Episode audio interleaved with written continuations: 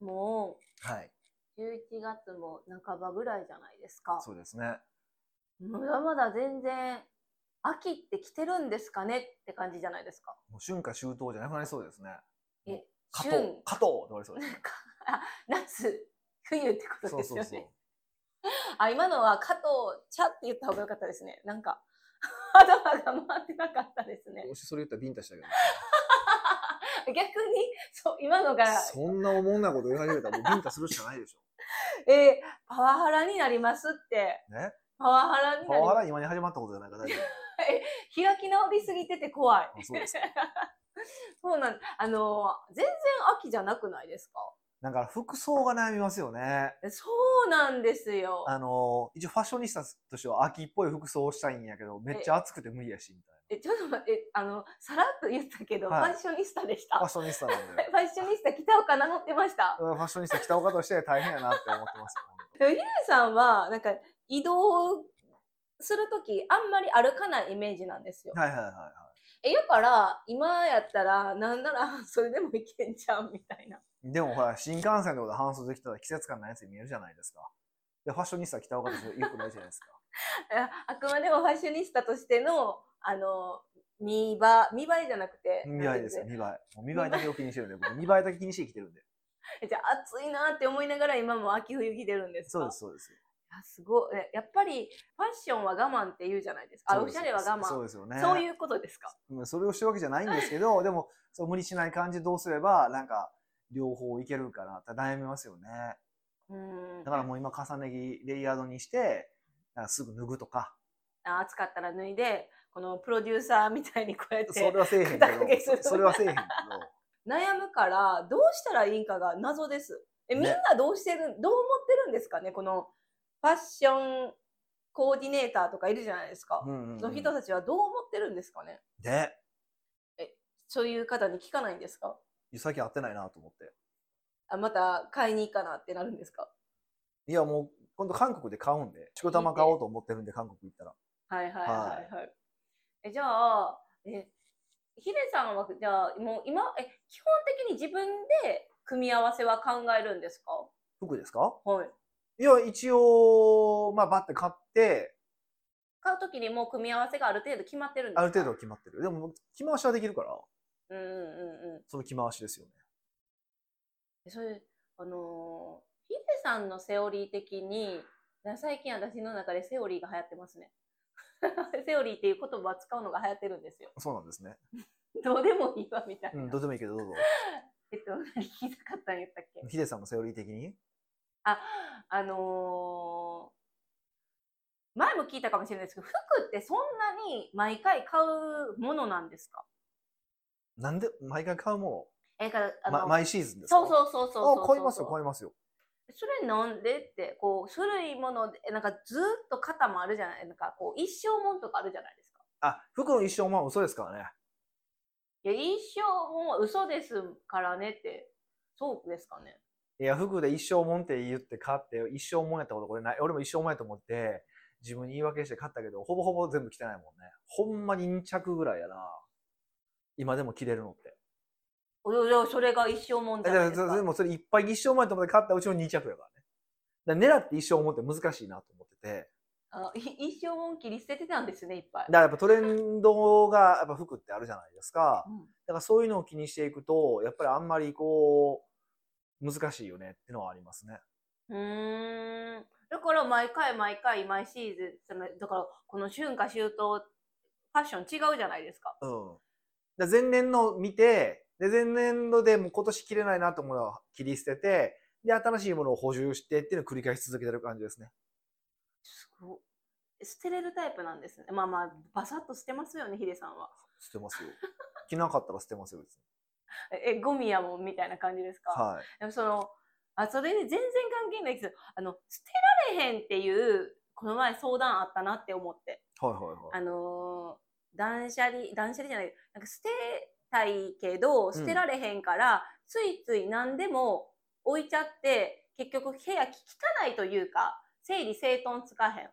でも、ほんまは捨てたいけど捨てられへん。どうしたらいいみたいな。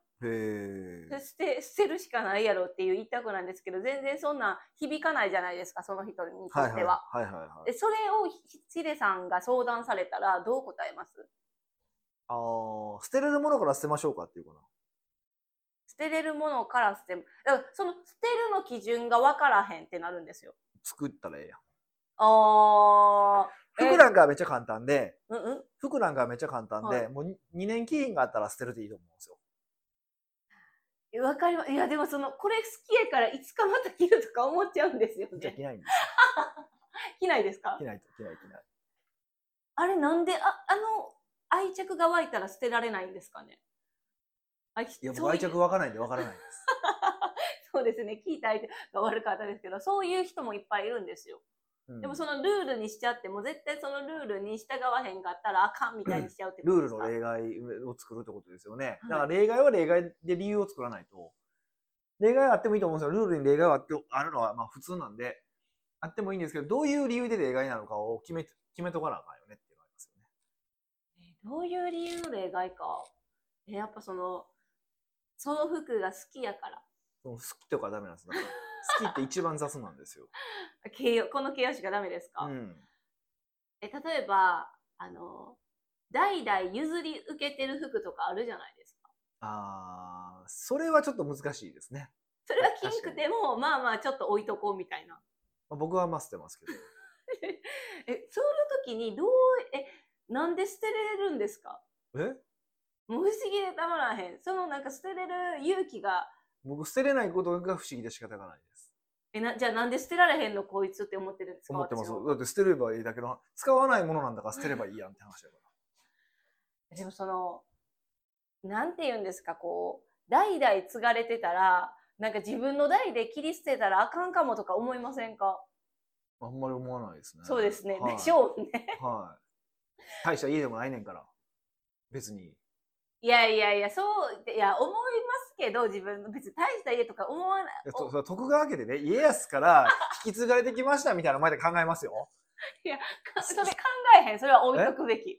それ考えますよ。そうじゃない。代々って言っても2、3代でしょ。それ代々ちゃうよ、そんなん。じゃあ分かりました。だから何何事にも基準、服は簡単。2年、2年以上使わへんかったら捨てる。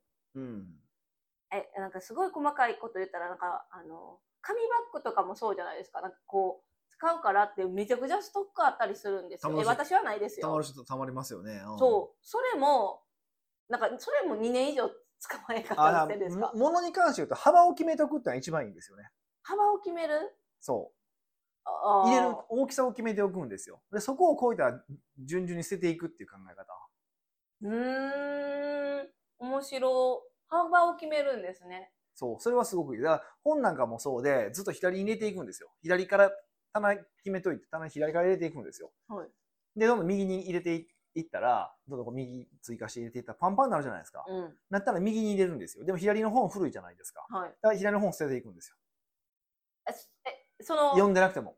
えこの期間中読んでなかったわけだから、読まずに左まで来たんやから、もう別に読まなくてもいいんやなって発想ですね。で、ほんまに読みたかったらそこで急いで読むじゃないですか。あやばいやばいやばい。ー、ルールやから捨てる。そうそうえそれって、あの、順序入れ替えとかも OK なんですかなくもう、もう、基本的にはダメ。すごいなんか機械的な人ですね。そう、機械的にや決めていくんですよ。あーじゃあ幅を決めるのと、そうやってこう、そういう、なんか、ルールを決めたら捨てやすくなるよってことですそね。。うそううそうそうそう。だから大きさとかはやっぱ一番わかりやすいですよね。この大きさしかないんだから、この大きさにはまれば OK っていう考え方。うーん。確かに。じゃあ、それを言ってみます。 ねそうやって言ってみて、響くかどうか、え、これでなんか響いたら悔しいな。だから置く場所があるから置いちゃうんでしょ言ったら。そうです、そう置です。く場所がない人は悩まないんで。ああ、もうなんか空間がなさすぎて置かれへんからってそこう、とだですから置く場所を収めれば、その決めてしまえばいいだけの話ですよ。えそうやったらなんか広い家とかめっちゃ汚そうって今想像したけど、そういうわけでもないです。でも広い家って物多いですよね、やっぱり。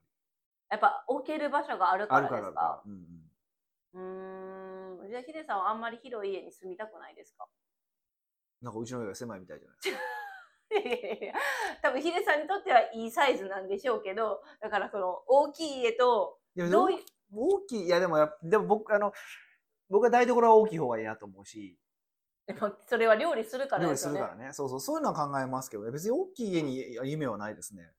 あーあきアイランドキッチンがいいって言ってましたもんねそうですね。それはずっと思ってますけえどね、それ以外あのこだわるとこあるんですかアイランドキッチンでガス、ガス。えまたキッチンやなんか普通なんかこうえ部屋何室でとか来るかなって思ったら まだキッチンの要望あるんかいってあ、ちゃうんや。 あなるそうほそうどね。アイランドキッチンは大体あそうやななんかこうみんな想像できるじゃないですかああーこういうもんやなこういうのがいいなって、はははいはいそれ以外はもうそうアイランドキッチンさえあればどんな家でもいいまあ、あと綺麗、綺麗であれば全然いいですよ。はうーんえじゃあ狭いきあ今のキッチンではあんまり料理しいひんのですかい。いや、しますよ。するけど、うん。よく言えばアイランドキッチンがいいアイ。ランドキッチンがいいなと思って。うーんはそうですね。そろそろヒデさんも引っ越しとか考えないんですかいや、したいなとは思ってるんですけどね。はい。じゃあ見つかったらするよって。そうですね。うんうんうん、え秋って引っ越しのシーズンなんですかね知らないです。いや私も今秋の話してたのになんでこんな話になったんやろうって 思っちゃいました。でこれが気候温暖化ですか今さっき一番最初の話なんですけどはい。こう秋やのにめっちゃぬくいじゃないですか。はい。気候温暖化ですか地球温暖化。あ違う 気候温暖化ですかいや、わかんないです。えー、そういうの好きそうやのに。地球温暖化の話ですかえ地球温暖いやそうえ温暖化の話が好きってわけじゃなくなんかそういう分析が好きそうじゃなくなんで今年の秋は長いんやろうかみたいなそんなことは考えないです。ただ、サンマが大丈夫かなとか、松茸大丈夫かなとか心配になりますけど。全部食材じゃないですかそうそう、それはなりますけどね。えでもこのあ天気によるからってことですかそうそう。豊作がそうそうそう。え今年どうやったんですか今食年べれたんですか今年松茸はすごい良かったですね。どこで食べても割と美味しか、美味しいですね。へー去年はなんか結構、村があったんですかあの、美味しくないところの方が多かったんですよ。えそれってほんえっと松茸ができるのって森じゃないですか、はい。森のそういうこういう気候の問題なんですかだからいろんな問題があるみたいですよ。気候とかその雨のタイミングとか。あでじゃあそっちの作り手の問題じゃないんですじねゃ。ないじゃなくて、作り作られへんやんだって自分で。ああのお料理する時の問題あのあじゃ料理じゃな人じゃながくじゃなくて。うん。だから同じ店で同じ料理やのに、全然全然去年と味違うねって話をしてて。だから、あの、松茸の店があって、えっと、3年連続で一緒に行ってた人がおったんですけど、去年美味しくなかったですよねって話をしたんですよ。帰りに、今年美味しくなかったですよねって話をしたんですよ。いや美味しくないこで、と今はない年美味しかったから、はいやっぱそうやなって、年をあれであるよねって話になったんですよ。いや高度な会話です、ね。高度ですね。あの、カニの話よりも高度ですね。カニの話よりも高度、カニ、カニはカニでなんか結構高度で、カニで11月の解禁明けと、あの、10 2月3月の禁漁前って味が違うんですよ。どっちが美味しいとかじゃなくてどっちも良さがあるってことです味かのタイプが違うんですよね。うーんそうそう、だから、それとかね。すごいですうね。ん。じゃああのえ今後も気候によってから味が変わってあじゃあ今回は美味しかったっていうことやったから気候が良かったんですねタイミングと。まあ、気候関係あるのかどうかちょっとわかんないですけど、はあ雨のタイミングって言ってましい。たもんね。うじゃあ、もう、あんまり秋トークが今回盛り上がらな上がらなかったお詫びとして、ん。はい。まさきをご馳走してくれるんですかあ、違います。あの、読書の秋っていうから、おすすめの一冊を紹介して締めくくりましょうって、あつあの、リスナーさんへの、はいあの、お詫びですよ。ああ、はい。俺にまさきご馳走してくれ るんですえかえごちそうされる側ですよ、私が。まあまあまあまあ、それは置いといて、おすすめの一冊はこれだっていう。ないですよ。いやいやいや、これ答えへんかったら、あの、最近本読んでない もんな。この間読んだけどな。漫画でもいいですよ。ああ、漫画やったらいっぱいありますよ。すごいすごい。漫画はいっぱい読んでるんですよね。漫画すごい読んでます。まあまあ、皆さん漫画でも許してくれあ、でもこの間あのの北斗の拳の原画展に聞いたんですよ。原画展そう、原画飾ってああって、北斗の拳の。へえ。それが良かったんですかそれ見て、北斗の拳を読み直しましたよ。で、ほら、見て北。斗の拳って何ほら何見て冊あるんですほらか死ぬぞかぬ、こびぬ、こびぬ、帰りぬこびぬ、じゃあ、ひかぬこびぬ、帰り見ぬですよ。 だサからウザーでサウザー。ずずーっと、ま、あの前に進んでいくってことですよね。そうなんですよ。この人すごいんですよ。そういうのに響いたんですね。もう心臓がミニなんですけど、この人ね。えええひこだから飛行は聞かないんですけど、まあ それはどうでもよくて、えっと、おすすめね、あ、ザ・ファブルがちょうど終わったんですよ、この間。全然想像つかないです。何の話ですかザ・ファブル。殺し屋が、なんていうかね、まあ、失業した後の話みた殺し屋の失業ってそもそもあるんから始まりますけど、いな。もういや、引退しろって言われて引退しした後の話。が面白かったんですかまあ結局アクション系なんやけど、うんだから、これは面白くて、この間そのセカンドシーズンがちょうど終わったんですよ。セカンドシーズン、え、漫画に、え、シーズン1、シーズン2があるってことですかそうう。そうそうそう。おもろ。あの岡田くんが映画やってたんですけど、映画は面白くないんですよ。え、そんな岡田ファンを。いや、岡いや見てきました岡田くんが役者としてすごいのはわかるんですけど、はいで。もあの、あれはククソなんですよ。あの、勝手にアクション漫画にされてるんですよ。あの、え、ドラマ、あ、あの映画はってこといや、ちゃうんですよ、これは。はいなんか、アクションじゃなく人間味とかそういう話。ななんていうんですかね、もう、うん、ちょっと言いづらいんですけど、ちょっとコントみたいなんですよ。えそれ万人受けするんですかいや、いね。やだってこれめっちゃ売れてる 本やもん。 え、白く、ザ・ザ・ファブル。ファブルですね。はえ、じゃあ、え、何個か言っときますい。ね。 よかった漫画。本本が出てこへんから漫画はいっぱい出てあく、る。あったあった、あれ。ドクター・マシリと最強漫画術。もう全然わからないです。どういうない漫画術。あのードラゴンボールとかを、の担当編集者やった人がいてるんですよ。まドラゴンボールの方。そうそうそう。あの、えっ、と、鳥島さんっていう人なんですけど、うんで、あの、あられちゃんでは、ま、マシ、ドクターマシートって言って出てくるんですけど、で、その人が最近その漫画の書き方みたいな本を出したんですよ。漫画でうん、漫画。まあ漫画でも文字と漫画で。へだからこうこうえ。すだからキャラクターこういう風に立たした方がいいよとか、構成こういう風に考えた方がいいよとか、なんかね、めちゃくちゃ面白かったですよ。おもそれ面白そうですね。はい、それは面白いですね。その二つは良かったですかね。じゃああの皆さん読書の秋っていうので、あのおすすめの漫画読んでみてくださ漫画ぜひ読んでい。みてくださいってことですね。北岡秀樹の奥越えポッドキャスト奥越えポッドキャストは仕事だけじゃない人生を味わい尽くしたい社長を応援します改めまして北岡です。ミカです。はい。今回のご質問は今回はニックネーム黒ニンニクさんからのご質問です。なるほど。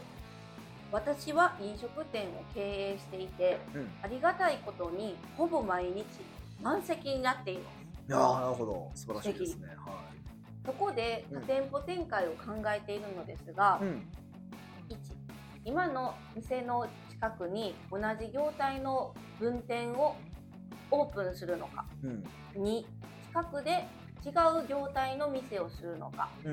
3ちょっと離れたところで今と同じ業態の店をするのかうん。などいろいろ選択肢があって迷っていますなるほど。もちろんそれ以外にも多店舗展開をする上で考えるべきこともあると思います。うんそれを含めて初めて多店舗展開をする上で抑えるべきことを教えていただきたいです。なるほどね。めっちゃ難しい話ですね。うん、絶対一番最初にヒデさんが聞くのは、うん。多店舗展開ほんまにしなあかんのって聞きそうやなって思ったんですけど。ああ。あ、それは、ああーってことは聞かなかったんですね。まあなんでしたいのかは聞きますよね、絶対。え、ほぼ毎日満席やから。 私いやがほ。ぼ満いやほぼ毎日満席やからって答えだったら、その一番初めに出てきた近くに分店を作るっていうのが一番正解になりますよね。おーあえー、じゃあ多店舗展開したい理由によってやり方が違うよってことですか、まあそう、どういう理由でやりたいかによるじゃないですか、まず一個は。えー、あもっと稼ぎたいからとかやっても今の感じですいかやでもそれが今度難しくて、今度でただいやそだからといってそのその目的に沿った形になるかどうかは別として、あのじゃあなんで今のビジネスがうまくいってるのかを説明できますかっていうのがあるんですよ、すごい。今あのほぼ満席になってる理由ですかそう。でほぼ満席になっている理由が、毎日ほぼ満席だからかもしれないですよ。う いやほんまそうかもしほれぼない満席だから、明日も満席なんかもしれないじゃないですか。あ、えーえ行列が行列を呼ぶそうそうリーそドンってことうそう。ですかつまり、そう、分店を作ったら、ぎあのお客さんが入りやすくなるのは間違いないですよね。はいなるけど、今度入れるようになるから、客数が減るってことはあり得るんですよ。そうですね。あの、客数が、えっと、2店舗目にも行くかもしれへんからってことですかえだからあっちにもあるし分店あって、あの、いつでも入れるし、じゃあもういいかになるんですよ。ええ難しい。それは嫌、避けたいですね。ここも、今の店も、ほぼ毎日で、あ、ほぼ、ま、毎日満席で、次出す店も満席を狙いたい。いやいや、だそうなんですよ。でそうなると、今度分店っていうのが本当にいいのかどうかっていう、また悩ましいことになるんですよ。でも場合によってはそれこそ分店作っても、分店も、ま、満帆で並ぶっていう可能性もあるあるわけですよ。つまりそれは逆に言うと、その、なんか、満並ぶ理由がまずあるわけじゃないですか。うんうんうん。だおあの純粋に味が美味しいからみたいな理由かもしれないからってことですうよね。ん、でも美味しいからだけでそうなのかってのあるじゃないですか。ほとんどの場合美味しいから並ぶと、じゃあ美味しい店全部つ、あの、行列できるからできないでしょそうですだけね。ど、まっつい店でも行列できてるわけじゃないですか。言い方。ってことをはい考えると、ちょっとそこは、まずちょっとその成功要因を本当ちゃんと見ないといけないよねってなるんですよ。うーん。あ、じゃあ、その、男女の割合とか、こう、女子がいっぱいなのか、カップルで来てるのか、家族で来てるのかとか、そういうことというよりもお客さんはなんで来てるのかですよね。うちの店へに。ー並んでまで。満席になってまで。え。そんなんインタビューするしかないですよ。まあ、うまいこわかと、らなまあ、インタビューはなかなか難しいけど、徐々に聞いていくしかないですよね。うんうん。それで成功要因を探らないといけなくて、はいで、その仮説が正しいかどうかっていうのは、もう次の店で出してみないと分かんないですよね。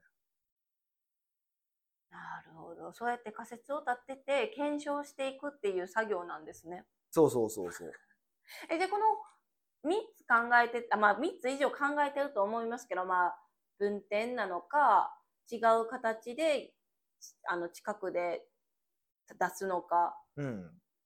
なんか離れたところで今と同じ業態の店にするのかって悩んでるじゃないですか。うん。それがそもそも、あの、なんで多店舗展開したいかっていう理由と、なんでいつもあのお店が満帆なのか、満席なのかっていう理由を考えたらいいってことですかそうそうそう。そうすると、例えばその味が美味しいとか、なんかその、業態的にうなんか珍しがられてとかって話なんだとしたら、だったら、えっと、今の店の近くに作ったら意味がないですよね。競合になるからってことですか、うんじゃなくて、あの、テストするってなったら、他の地域に作ってみないと、その業態がうまくいくのか分かんないわけでしょ。おー、はい。でも例えばその時に今度その成功要因の中に人口も入ってる可能性があるわけですよ。とか、周辺人口とか。ねえ、そうです。そのエリアがってことですそようね。そうそうそうそう。うーん。それもまた考えて、で似たような条件のところで店作ってみてうまくいくのかを確かめるとか。ああ、エリアはち、エリアは違うけど、近しい条件のエリアでみたいな感じそでうすか。そうそうそうそう。とかっていうなるべく条件をを揃えていって何が成功要因がたで正しいのかっていうことを調べないといけないってことかへえな。う。んえそうやってなんか分析という考えていくと面白そうですけど、そんななんかポンポンできるもんでもないですよね。めんどくさいですよね。大変ですよねう。んはでもまあ、まあ、新しい店舗出すってそういうことなんですかね。いろいうんろ。だからあれもやっぱギャンブルですよ、やっぱり。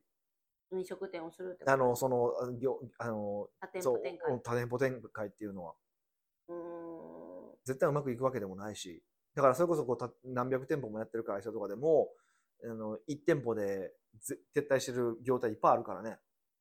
あ、そうなんですそうね。そうある。うーん、では、え、成功要因って必ずしも見つけれるわけでもないってことですよね。でもどれかを、とりあえず、これじゃないかって仮説を立てないと一生見つからないでしょ。確かに。そうまあそう言われたらそこなんですよねだからとりあえずうまくいってるからうまくやろうっていうのは間違いってるだけの話で。無謀ってことですかそうそうそう。考えて失敗したとしたら、その考え方が間違えてたって話になるじゃないですか。う。うん。だから次するときにそれは違うからっていうその経験値になっていくってことですよね。そうそうそうそうそうそう。へえまあ、でもそれを検証するなしたいならするなりにの財力もあらなかったらまあ検証ができないですよね。そうそうなんんです、そうなんですよ。だからほ結構む、結構だからね、2、3店舗目までってのは割とね、はい。ギャンブルなんですよね。えもうこういう悩み抱えてる人多いんじゃないんですかね。まあ繁盛してる店やったら。うん、まあそうなんですよ。だから頑張れ、頑張れとしか言いようがないですよ ね。ああ、でも、そっか。多店舗展開する理由か。まあ、稼ぎたいからぐらいしか思いつかないですね、今。あのこの黒ニンニクさんの文章で考えても。そうですよね。うん、でもこのでもあーさっき言った理由を考えへんかったら無理ですもんね。あの話が進んでいかないですそようね。そうそうそうそうそう。だから、あとまあどういうふうなあり方なのかってもあると思うから、そう地域で天下取りたいのかとかもあるじゃないですか。なあ黒ニンニクさんの志みたいなのそうそううそうそうそうそうーんで今回黒ニンニクさんは、まあ、初めて多店舗展開をしようと考えてるんですけど、う。うん。その上で抑えるべきことを教えてくださいってあったんですが、うんそれはもうさっき言ったことなんですかそうですね。まあなんまずなんで多店舗展開したいのか。なぜ、はいで、まあどうなりたいのか、目標ですよね。黒ニンニクさんの人生の目標みたいな人生とビジネス上の。うんはいで、その上で成功要因を分析して、その成功要因が正しいのかを、えー確かめるような2店舗目を作るのが正解ですよね。うーうんんそれ2店舗目が例えば成功したらはい。同じ要因えーそじゃあ自分が考えてた成功要因はヒットしてるから3店舗目も同じ形式で一旦やってみるっていう考え方でしょうね。はーへえ本当になんか何が当たるかわからなさそういや、そうなんですよ。だからもう運ですよ、ビジネスなんて。本当に。えこれってあなんかこうじゃあ成功してるんやったらそのまんまでおった方がいいのか、まあ、ある意味に手店舗展開ってチャレンジじゃないですかだからどっちに転ぶかわからないじゃないですか、うんうんうん。どっち選ぶって今なんかもうそのままおった方がいいんかなとか 思まっあ、ちゃそった、そこはやっぱりもう最後の性格ですよね。あ今で満足するんだったら全然今でいいやんそうそうそうそうそうことそだうか。うん。だからやるとき、だから人間もやるときも、なんかうまいこと居抜きでやるとか、ああのの、ね、抑えていろいろと、ちゃんとこうおか、お金抑えてとかするとか、そういうことは必要ですけどね。うーんそれ以外なんか多店舗展開する時の注意点ってあるんですかねいや、まあそんなもんでしょうね。そうです。あとはここからはなんか個別になっていきますもんね。どういう思いかとかって知らなかったらダメですもんね。そうそうそうそうそう。まあだから、一般論、まあここういう場所なんで一般論しか言えへんしねっていう感じですよね。うんうんうんうん。まあじゃあ黒ニンニクさんはこう多店舗展えじゃあこれで多店舗展開ほんまはせしたいって思わへんわやったらもうこのままてあのでいいやんってことですもうんん、ねって。いうのもありますよね。えどういう結果になるんですかねえ今回この黒ニンニクさんが考えるべきことは、えっと、多店舗展開する理由と自分がビジネスの目標ですよねどうなりたいかと、うんうん、あとはその今成功している店舗の成功要因をあの分析してその結論で動きましょうってことですねそ。ういうことですね。じゃあまあ半年後ぐらいにどうなったかご連絡いただければ嬉しいですね。そうですね。はい。まあなんか追加質問があれば、また ポッドキャストに質問してみてください。はい。奥越ポッドキャストではいろんなご質問をお待ちしております。質問を採用された方には素敵なプレゼントを差し上げておりますので、質問フォームよりお問い合わせください。はい。というわけでまた来週お会いしましょう。